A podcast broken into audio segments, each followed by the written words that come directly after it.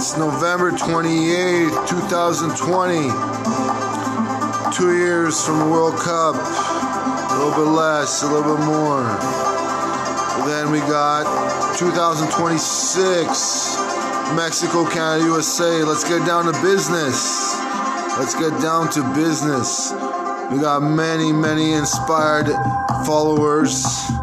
We got many inspired DJs.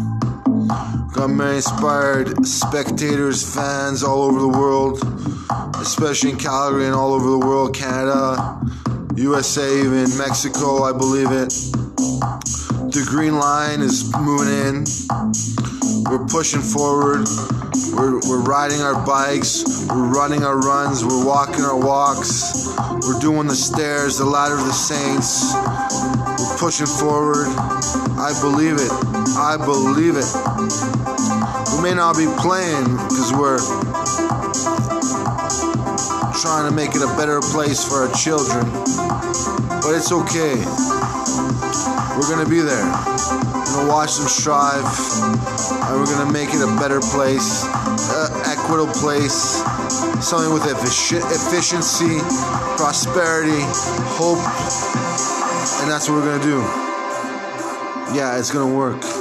It's gonna work. We're gonna get all the big hitters up there from England, from Canada, from Mexico, from USA. We get all. We're gonna get them all involved.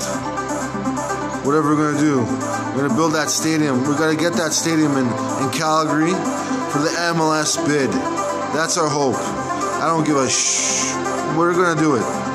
We're gonna do it. We're gonna make it happen. I believe in each and every one of you. You guys want it to happen. You guys want to grow that Canadian sport. Want to grow your kids to that mentality of sport, life, lifestyle, food, and everything like that. So, hey, we're only getting better. We're going to get healthier.